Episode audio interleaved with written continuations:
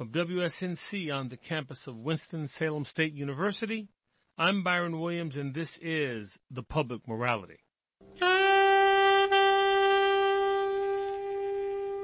We speak with national radio commentator, writer, public speaker, and author, the legendary Jim Hightower. And after that, economist Lew Daly from the Demos Institute speaks with us about the growing income disparity in America, here on The Public Morality.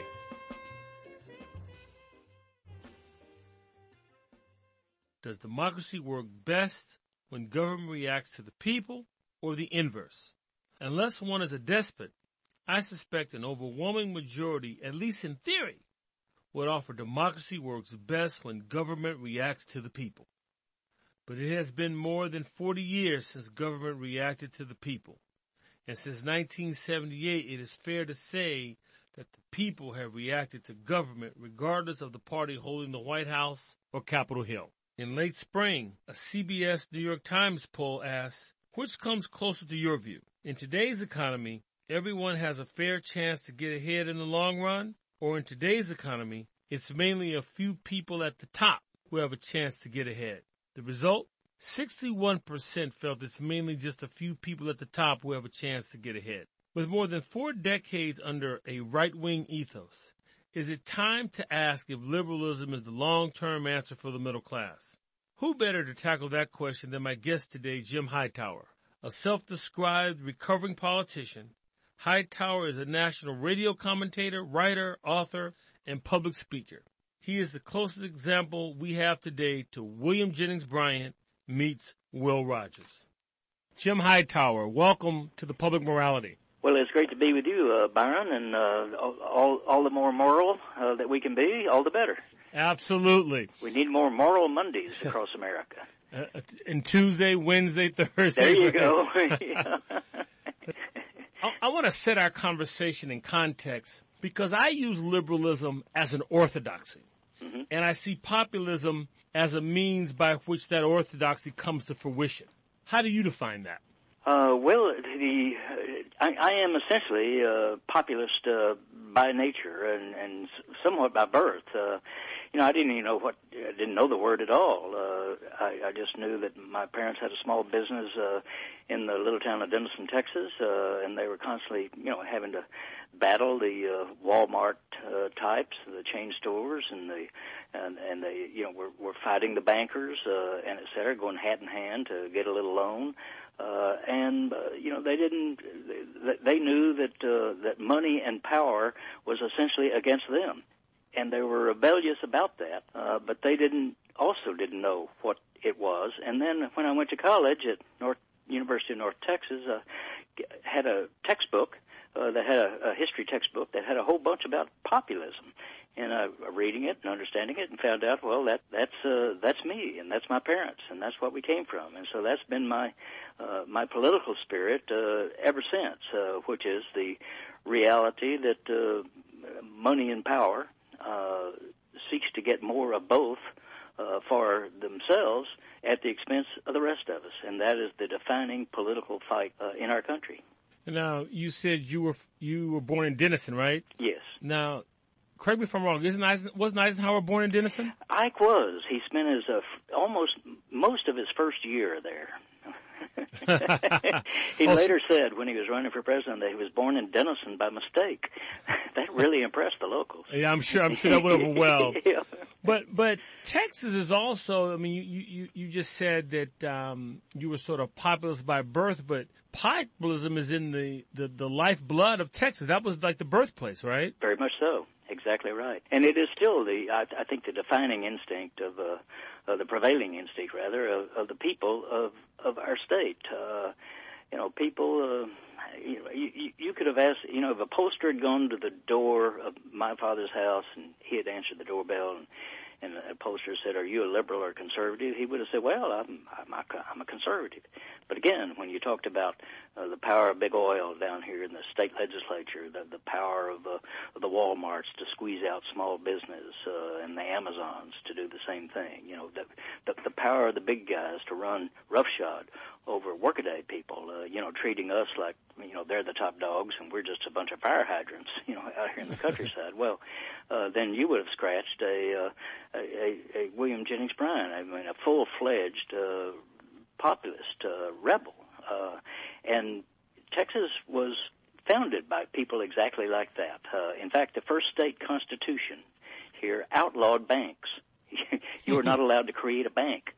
Uh, and because they exploited people, we, we Texas was settled by people coming across from North Carolina, from Mississippi and Alabama and Tennessee, and all the, all the way then across Arkansas and Louisiana into, into our state. Uh, and these are people who were driven out by these moneyed powers, uh, and and they didn't want to create the same system here. And in fact, you, to create a corporation in Texas under, under the first Constitution, you had to have a two-thirds vote of both houses of the legislature to do that. Uh, that that is a different kind of spirit uh, than we see reflected in the politics of our state these days. But you know, you might well say, Byron, well, Hightower, of all that's true. If Texas is so populous, why are they why are they electing people like Rick Perry, uh, a guy who really puts the goober in gubernatorial, by the way. Why are they electing Greg Abbott and Ted Cruz and you know these uh, these people? Uh, well, they're not. Uh, the people are not voting, and that's because my Democratic Party and and uh, as you know, I was uh, you know much to the amusement of the people of Texas, elected uh, to two terms here as a state agriculture commissioner. Uh, but uh, the, the the people these days uh, are not hearing from my Democratic Party candidates uh, the kind of message that speaks to them. Uh, that's because uh, our Democrats were persuaded that uh, they could take that corporate money too, uh, and then throw that at the television sets, and you didn't need a grassroots campaign. Well, that's not. We've been getting about forty percent in every gubernatorial campaign uh, since we began that, uh, right around uh, uh, the late '90s. Uh, so people are not hearing uh, their the, their interests uh, and their aspirations, uh, their their idealism expressed uh, by any political candidate. So it's not that they've turned conservative or right wing or Republican. They quit voting. We had the lowest voter turnout in the country last year. We had the 28% of the people vote. Uh, that means that uh, these right-wing Republicans are getting elected with about 17% of the people uh, and uh, of the eligible voters. And but uh, we're not getting uh, 18%, and we won't until we build that grassroots politics back again. You know, when you were talking about that grassroots politics, I was thinking back to the 60s mm-hmm. when there was a, from 60 to 68, there was a grassroots, major grassroots movement every year. Oh, yeah. And we had civil rights legislation. We had change in public opinion on Vietnam conflict. We right. had all kinds of uh, legislation. Uh, the Great Society reacting to the civil rights movement. Right. And then, and in the early 70s, you had what that tree hugging uh, environmentalist Richard Nixon um, signing a lot of uh, environmental legislation. Uh, uh, but but since that time, the activism that you've talked about has been largely absent. What, what happened? Well, I, I, I do see it coming back, uh, though, Byron. Uh, today, you're you're right. Uh, I mean, it faded. Well, again, because of money, uh, and and the National Democratic Party uh, did the same thing that the Texas Democratic Party was doing. It quit talking about uh, the things that you know working stiffs and dirt farmers, uh, uh, consumers, environmentalists care about, uh, and instead be very vague and try to get those independent Republican voters. You know, there are about seven of those in Texas, and so yet, yet my party's been pitching its its main message to to those people, missing the vast majority of folks that are out there. Yet, if you look at the grassroots level all across the country, certainly right there in North Carolina with the uh, moral major, uh, the more um, Moral Monday, Monday yes. uh, movement, uh, Reverend Barber and others uh, that are going on, the labor efforts there, the postal workers, they've come alive. Uh, there's there's so much uh, uh, going on at the grassroots, and we see that in the fight for 15. I mean, these are the least likely people uh, workers in America to rebel, right? They're they're they're low educated, very low income, highly vulnerable uh, workers uh, in fast food joints, and yet they're challenging the bosses. They're taking the risk of losing their jobs, and a bunch of them have. Uh, but they're out front on it. They're in the streets. Uh, we we see it in the uh, Black Lives Matter, of course, Mhm. uh, and and and similar uh, efforts uh, like that. Uh, explosions, really, around the country, emotional explosions, uh, uh, and we we see it uh, in uh, Farm Aid and the Farmers Rebellion. I was at Farm Aid uh, last year, which was held there in Raleigh, uh, Mhm. North Carolina, and we we had local farmers and fisher people uh, who were in there telling us, you know, how they were being squeezed by the big poultry uh, people and et cetera. Uh, tremendous story and rebellion at the grassroots level. So, you know, the, the people, as I say, the people are revolting in the very best sense of that word. that that they are beginning to understand things like this Trans-Pacific Partnership that's, that's Mhm. literally going to take away sovereignty from the American people and turn that over to corporate tribunals uh, to to be able to overturn our own laws that we have passed at a national, state, or even local uh, level. So so and and it looks like we might have defeated this Trans-Pacific Partnership. The battle's not over yet, but it's been a tremendous fight uh, that is going on uh, that is going on with that one. So uh, and and even against the big money in politics, you know, 78% of Republicans want to overturn that Citizen United decision that unleashed corporate money uh, onto our elections, onto our democracy. Uh, you know, roughly almost 90% of the people overall want to repeal that. Uh, yet, you know, Congress won't even talk about it, and neither party really fights that hard for it. Uh, but the people are rebelling, and they are passing resolutions at a local level demanding that Congress send a constitutional amendment to the people so we can overturn that. We, the people, want to vote on it. Well, that's a pretty powerful message, and that builds over time. You know, uh, my, my, speaking of Farm Aid, my friend uh, Willie Nelson uh, uh, points out that you've just got to persevere in these long fights because, as he said to me, the early bird might get the worm, but it's the second mouse that gets the cheese. you have to ponder that a little bit. Yeah, yeah, yeah. But uh, you know, in all in all fairness, uh, Jim, just I'll just uh, in spirit of complete honesty, my uh, family, my uh, from a little town outside of Tech, uh, outside of Waco, McGregor, and Mhm. some from Waco, and then some uh, outside of Fort Worth. So I, I got a little, I got a little Longhorn State in me, There just you a little bit, Absolutely. little bit. I know McGregor. I've been there. In my politicking days, I went just about every place. Well, I'm, I'm sure, I'm sure you did. Yeah, right. Um, but but just but what you just said and, and um, about this movement coming back, and you think about the history of the progressive movement, civil rights movement, women's movement, is the moral to the story uh, that democracy for an, an unengaged electorate will invariably lead to oligarchy. Yes. Yes. I mean, oligarchy uh, keeps trying to recreate itself uh, and then expand and extend itself. Uh, and, and unless the people are vigilant and constantly uh, um, well, uh, attentive to what's going on, uh, then it will creep in on you. Uh, and, and that's what's happened over the last 30 years. I mean, think about it, Byron. We've gone from Ronald Reagan's uh, trickle down economics to the Koch brothers tinkle down economics. Well, At, the Uh, tune of 890 million, right? That's Yeah. yeah.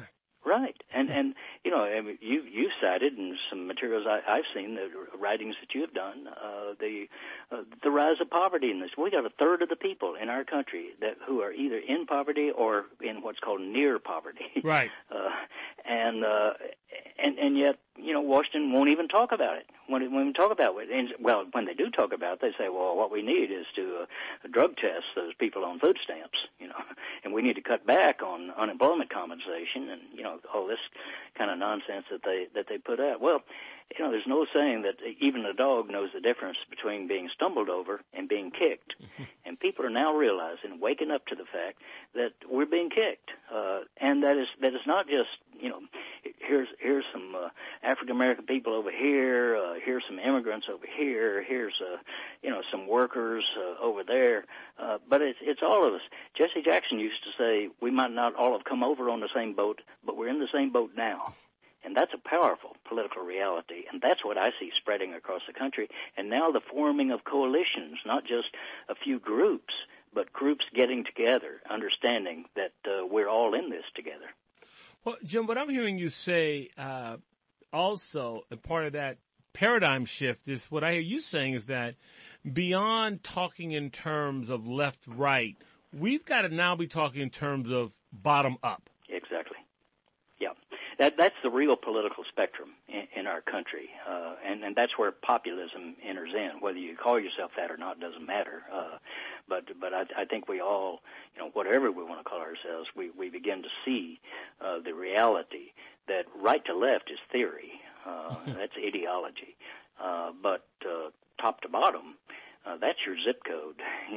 you know where you are. That's your paycheck. Mm-hmm.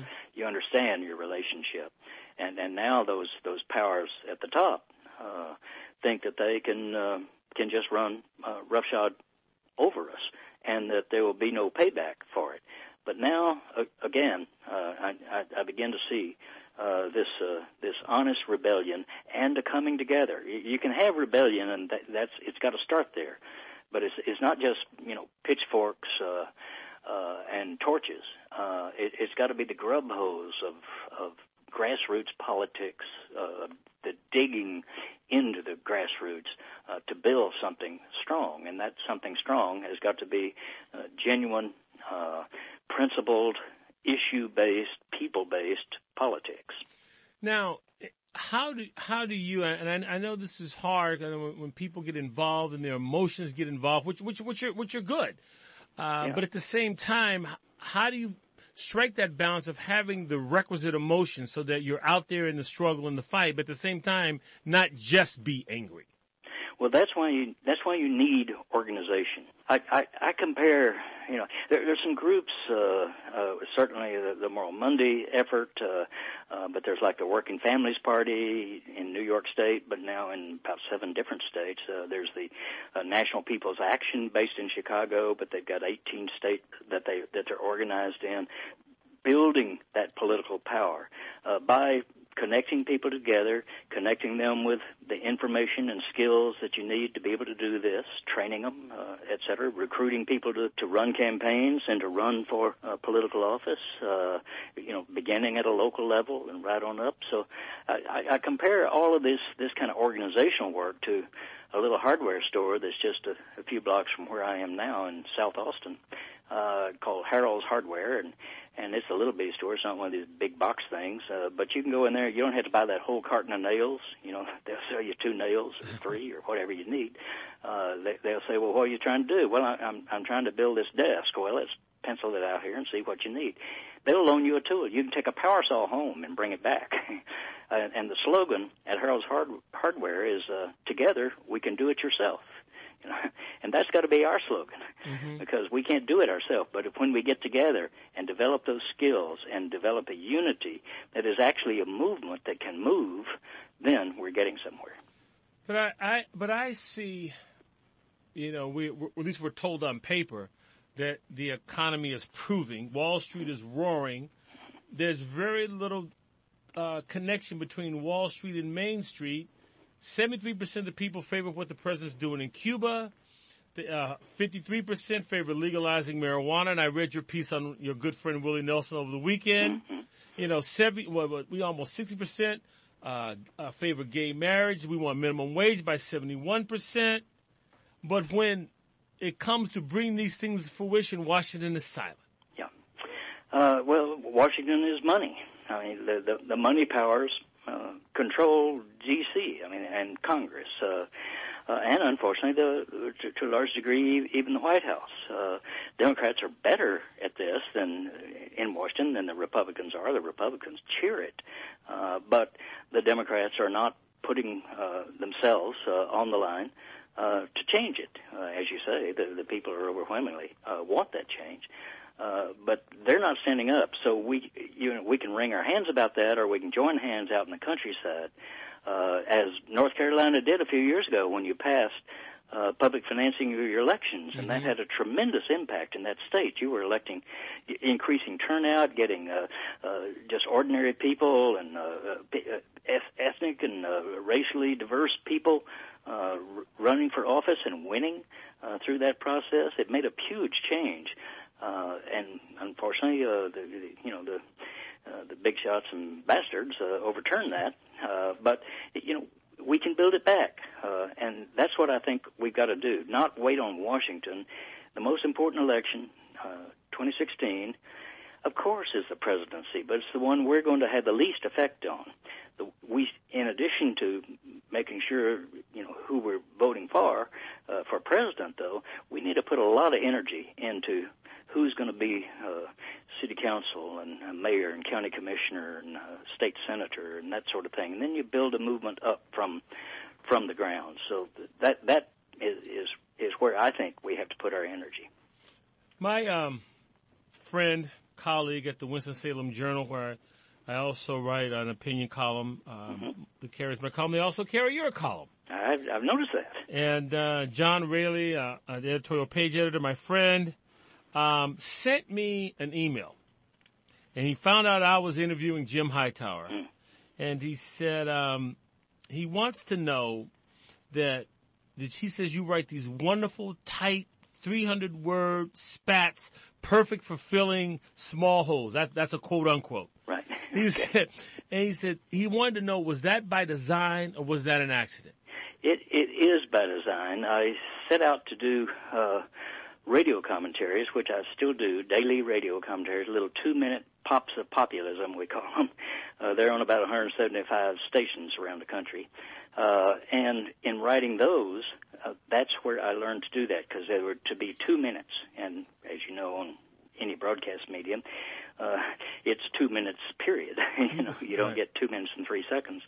Uh, so I, I finally learned that at my pace, it's about uh, 300 to 310 words, uh, and then that means you've got to develop a little craft of, you know, get an opening that might people might pay a little bit of attention, get their attention at the top, then tell a story, and then come to some conclusion and maybe some action that people could take. All of that in two minutes' time. So yeah, so I had to learn to do that. Uh, I want to go back to something. Um, talking here with Jim Hightower, I want, I want to go back that we have gone.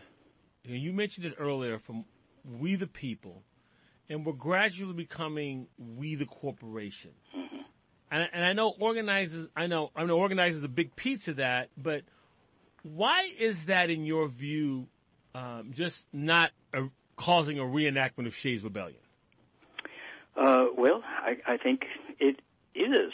Uh, again, you see it in the fight for 15. I mean, that, that was a that was a pipe dream two years ago, and now it's happening. Mm-hmm. I mean, states and cities and corporations, companies are stepping forward, saying, hmm, "Okay, we could do 15," uh, and and that changes the economy entirely, and it, and it changes the way people uh, think about their own power as well as you know the, the, the economy.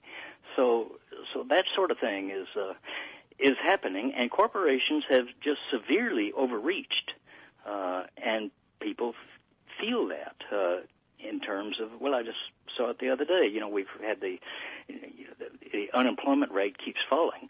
Uh, so so we we cre- keep creating jobs, you know. Mm-hmm. Uh, Rick Perry ran all over, running all over now, uh, saying I, I created a million jobs when I was governor of Texas, a million jobs. But you know, you could go down here to a cafe and say to a waitress, you know Perry's created a million jobs?" And she'd say, "Yeah, I know. I have three of them." Right. and that's that's real life. Again, that's the top to bottom experience. Uh, you know, saying jobs is not saying anything. Uh, and and I'll notice another thing, Byron. When they when they talk about job creation, uh, they talk about numbers. We we created this number of jobs, but not the wages. Yet when they talk about uh, the stock prices, they don't talk about the uh, General Electric uh, sold 3,000 more shares of stock. They talk about the price of that stock that went up. So, so on on the on the money side, they talk about what matters. On the job side, they don't talk about what matters. And I think people are catching on to that. We, we well, uh, I have been calling um, for some time now, uh, and I've been writing about it that we ought we ought to have a quality index attached to that job report every month. Bingo. Yeah. And I, yeah, I mean, and I mean, that's just so much common sense that is, that it it doesn't warrant a response. Uh, it, it's so straightforward, and again, uh, it's it's just true, and and people see it. But we need a politics that talks about that all the time, not just you know you in a column and me in a radio commentary over here and some politician saying something about it, but but we all ought to be talking about that on on a consistent basis because the people already know it. I mean, you can see the heads begin to nod mm-hmm. the moment you in, in a speech, you know, you begin to say stuff like that. I mean, people get it because they're experiencing it. Finally, um, a slight change of subject, uh, I wonder if you wouldn't mind saying just a few words about your dear friend Molly Ivins. Oh well, uh, the the best there is, uh, best there ever was. I think uh, just a fabulous uh, writer. I, I I've, when I first read her in the Texas Observer, and I ended up being lucky enough to follow her as editor of the Texas Observer uh, many moons ago. Uh, but when I first read her, I thought, my God, nobody can write like that. it's got to be some machine or something. Uh, but it's too spiritual to be a machine, and so uh, she's just uh, uh, the, just a, a wonderful uh, presence uh, and an important voice. You know, she she began as sort of a writer, you know, with a, with a lot of fun and et cetera. Uh, but she she came fairly quickly to moving into this sort of populist uh, spirit and attitude and talking about you know who has power and who doesn't and why that is. And and as you know you know journalism they'll teach you the who what when where uh, sort of part of journalism. But the most important thing that journalism mostly ignores these days is why. Why is this happening? Who's doing this? What are they getting and what are they denying us? Like I said in the opening, uh, talking to you is indeed a conversation best described as William Jennings Bryan meets Will Rogers. Jim Hightower, thank you so much for being on the Public Morality. Anytime. Thank you, and thanks for the great work you're doing. Thank you. That was Jim Hightower. Coming up, we will continue this discussion with Lew Daly.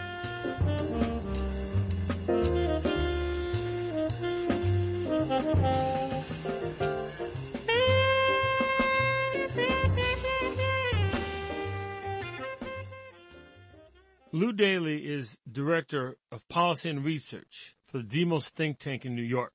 He currently leads Demos's Beyond the GDP project, a multi-year campaign to advance alternative indicators of well-being and sustainability in federal and state governance in the United States. He is author, along with Stephen Posner, of Beyond GDP, a new measure for a new economy, as well as Unjust Deserts, how the rich are taking our common inheritance. We often talk about income disparity, but rarely do we ever get to that so what part of the analysis. What is the current income disparity and why is it detrimental to the overall health of the economy? You ask a great question uh, about the so what part. Um, but starting with the data on where we are, uh, it's pretty clear that we are the, the most unequal let's just say, wealthy country, industrialized country in the world, and that's been true now for several decades. And also, in terms of our own history, at this point, we have the highest rate of inequality that we've seen here in the U.S. since World War I. I'd also add that on many measures of not just income, but well being, such as health, exposure to violence, social trust, we are off the charts um, relative to our wealthy counterparts, say in Europe. And also, we rank below in, in, in many well-being measures. We rank below many countries that are considered significantly poorer in G- GDP terms, such as Costa Rica. Now, I think there are three big reasons why the sort of so what question with inequality, why it's bad. One, I think it's highly correlated with lower well-being in a population. Excellent resource on this with a lot of great research and data. It's called The Spirit Level by Wilkinson and Pickett. But basically what they show is that more inequality leads to more insecurity, more anxiety, and more stress, and less social trust, all of which translates very clearly into poorer physical health on you know, many measures. So inequality reduces well-being. Another big area is in, that inequality leads to social isolation, right? As affluent people kind of cluster themselves away out of self sort of self-regarding either indifference or in some cases sort of delusional fear of the rest of us, that leads to social is- isolation or at least a, you know, a loss of social cohesion. And then the hoarding of wealth and income at the top quite literally closes doors on opportunity uh, for people who are born without social advantages. So we see a lot of data showing that upward mobility, which sort of used to be the hallmark of the U.S., at least sort of the myth of the U.S., has really stalled. And that has a lot to do with the fact that most of our income growth as a country is flowing to the top one or five percent. Now, when you when I asked you that question, you you began by saying that um, we've had the, the greatest uh, in, inequality gap since World War One, but post World War Two, there was a decline in inequality that, that, that, gave birth to the middle class. What were those factors that led to that uh, decline in inequality post World War Two? You know, first I'd say out of the crisis of the Great Depression, we built a kind of new legal foundation for a strong social contract in America. Of course, this, I'm referring to the New Deal. So we passed laws that uh, legalized and protected collective bargaining of workers, which led us by the mid 50s to have about 35% of our workforce with collective bargaining rights. Second, we established minimum wage and other labor standards, so we created a sort of wage floor that lifted everyone up and became a basis for the middle class. Uh, and third, we started to de- develop uh, dimensions of a social safety net for people who fall through the cracks of the labor market. So that came out of the New Deal. And then the, the war economy of when we decided to enter World War II significantly reduced unemployment and also set a new framework for our tax code.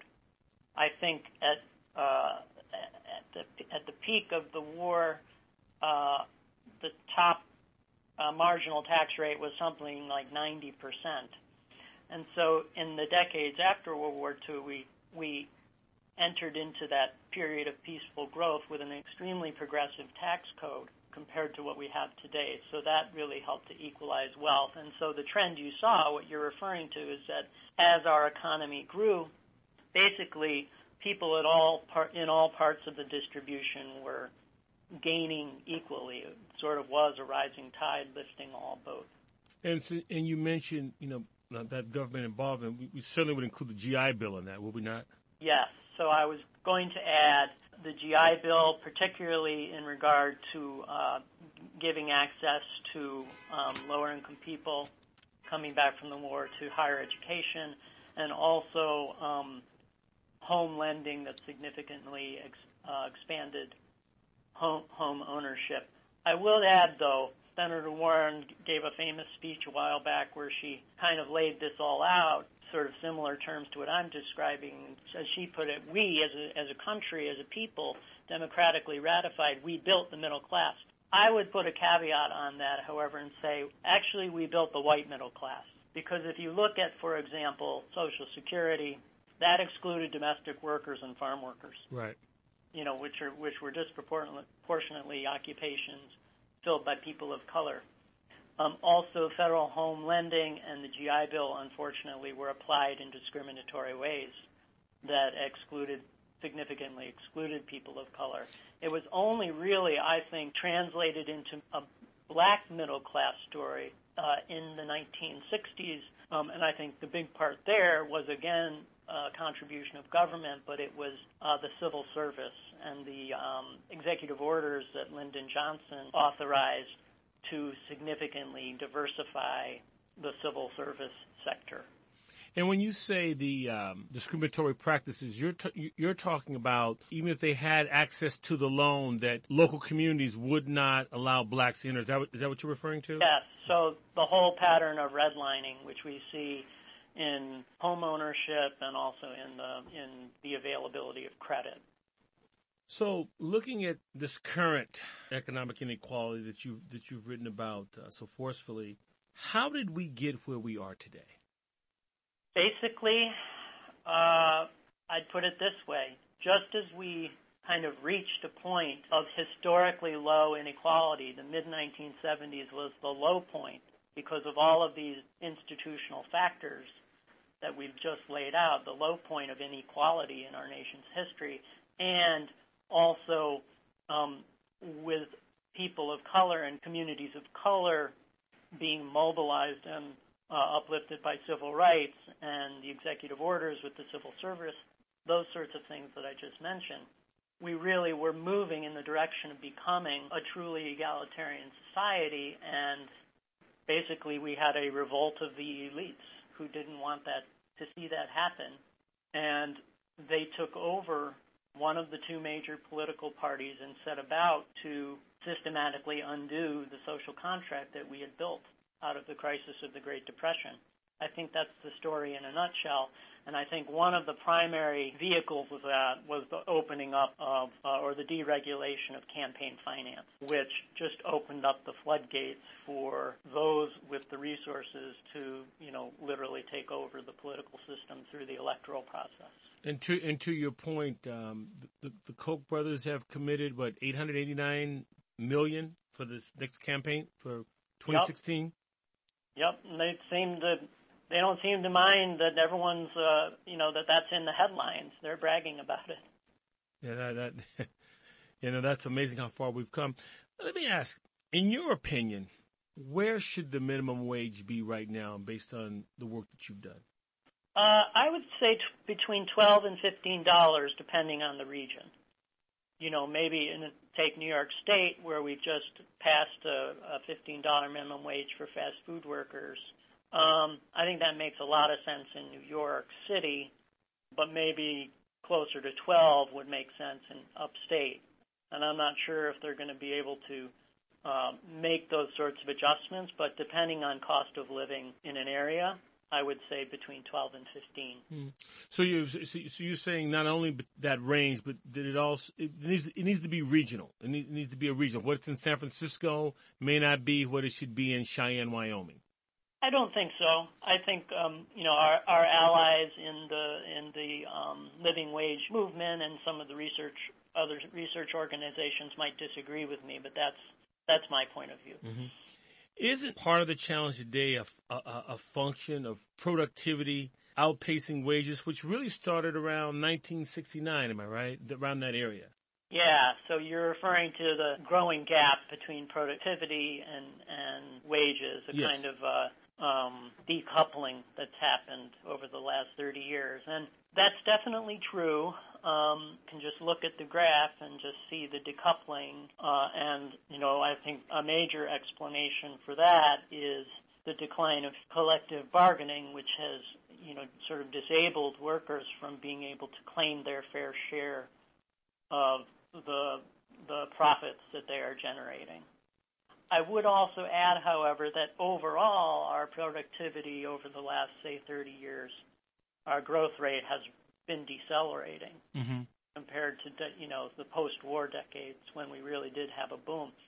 And I think that's reflective of, you know, another an, another neg- negative aspect of inequality, which is that, you know, if you're hoarding resources in the top, you're trading off uh, with in potential investments in your workforce, and investments in science, investments in infrastructure, et cetera, that were the foundation of productivity growth in the post-war decades. But we've seen a trend line of disinvestment in those things over the last 30 years as we become more unequal and more and more income is controlled by fewer people.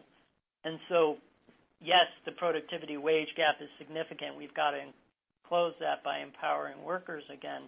But there's also a sort of macroeconomic trend here that we need to fix with those sorts of um, collective investments and reinvigorating that. What do you say to those who wish to push back against, say, the minimum wage you just, the range you just discussed, to say that if you raise it between, say, twelve and fifteen dollars an hour, that would be a job killer for low-income individuals? Well, yeah. I mean, sometimes it goes further and gets, uh, uh, you know, get accused of class warfare. So on the minimum wage, I think the overwhelming, I think there's been polls, et cetera, of, econo- of economists, and I think the overwhelming thrust of the evidence is that, um, you know, raising minimum wage is not a job killer. Um, you know, there have been studies of nat, you know, sort of natural experiments where one state raised a minimum wage, their minimum wage, and an adjoining state didn't, and you, you didn't see any resulting job kill, you know, killing from that. So, you know, I just think empirically it doesn't make sense. Um, if you put more money in the pockets of people who tend to spend almost everything they earn um, just in their everyday life, by definition, that money is going right back into the economy. Uh, and so you're through the buying power that you're adding to the economy by raising the minimum wage, you're generating more jobs and more growth. Whereas if you're keeping wages down and all the income is flowing to the top, well, that income tends to be saved, not spent. It's sort of uh, diverted into passive investments that don't that aren't nearly as stimulative in terms of jobs and economic growth.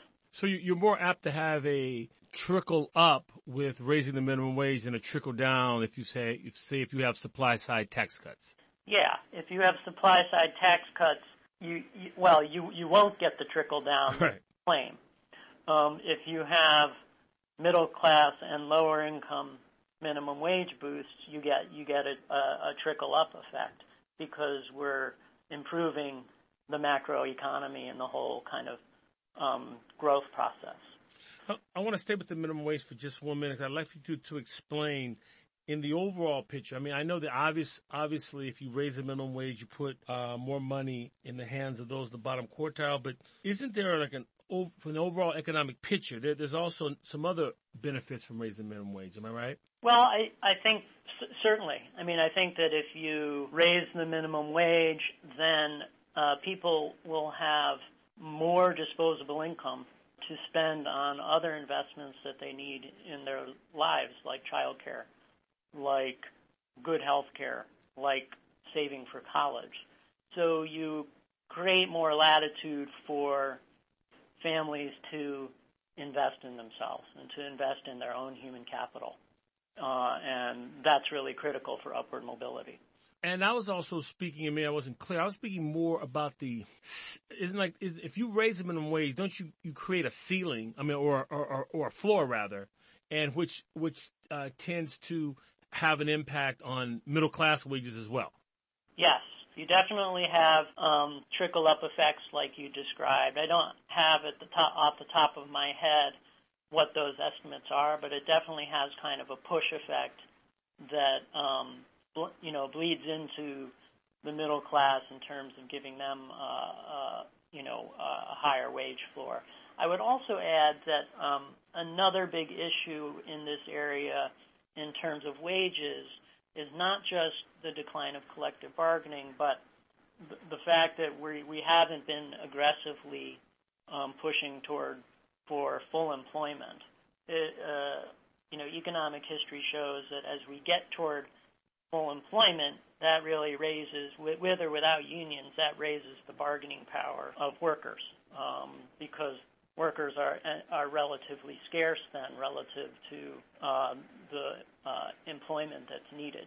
So that's another area to think about. As you were talking, I was, I was uh, thinking. Uh, um, uh, I don't know if you're familiar with this quote that's attributed to Warren Buffett. And I'm going to paraphrase it, so I may not do it justice, but he he basically says, I don't know if you've heard this now. He says, if if I were born, let's say in another country, or if I were born in another time period, in America, it's unlikely that I would have amassed the wealth that I have today. Uh, are, are you, I'm paraphrasing. Are you are you familiar with that? Yes, I, I think it's uh, actually an epigraph where I, I've used that quote in several articles I've written, and it was also quoted in a, in a book that I wrote called Unjust Deserts with, with Gar Alperovitz. And that point that Buffett is making is really, really important.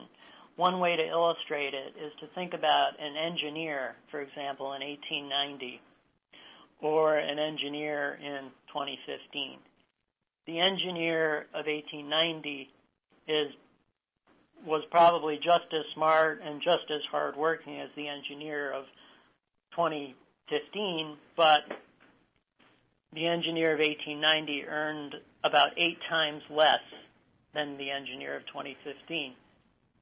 none of that had anything to do with any intrinsic qualities of those people.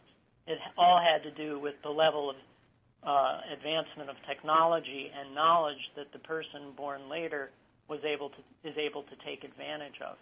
So a lot of the rise in incomes that we're seeing is really attributable to collective sources of um, wealth building, like knowledge and technology that no individual um, can claim credit for. Finally, what, what would you prescribe? You're, you're, you're king for a day. Uh, you're, you're John Kenneth Galbraith, and and you have the power of J. Edgar Hoover, all combined in one. Uh, what would you prescribe to pull America out of this economic abyss? Uh, three things. I would do everything we can to improve job quality, which is, you know, the wage floor issues that we've talked about, but also things like paid sick days, regular, having regular schedules, um, having paid vacations. Job quality is, I think, a cornerstone of restoring the social contract. A second sort of pillar would be uh, affordable higher ed we have a trillion dollars of student debt out there that you know we're saddling our young people with so that even those that do graduate and maybe do get a market premium for that degree well that advantage is often offset by the debt that they're carrying and it really slows them down in terms of upward mobility. So i would uh, do everything we can to restore affordable um, college and in the form of debt free college no more taking out loans to get the college degree that every young person deserves. Third thing I would do is really look at the financial system.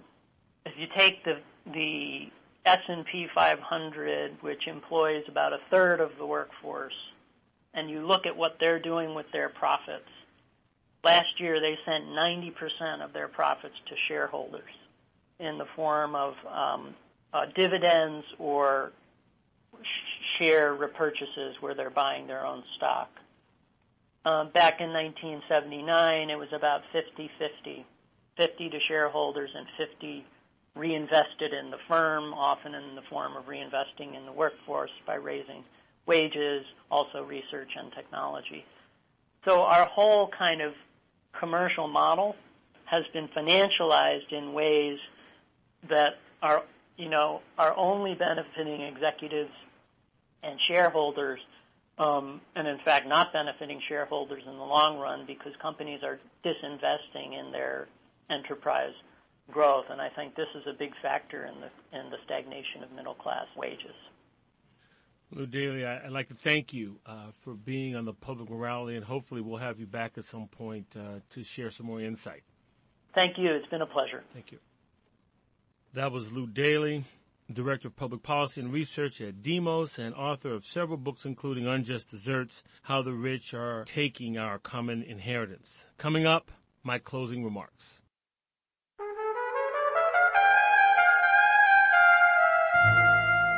Next time on The Public Morality, we will speak with Bob Hall, Executive Director of Democracy North Carolina, about the impacts of voter suppression. After that, Nigel Austin and Ed McNeil will join us to talk about the very successful National Black Theater Festival that took place earlier this year in Winston-Salem. Next time on The Public Morality.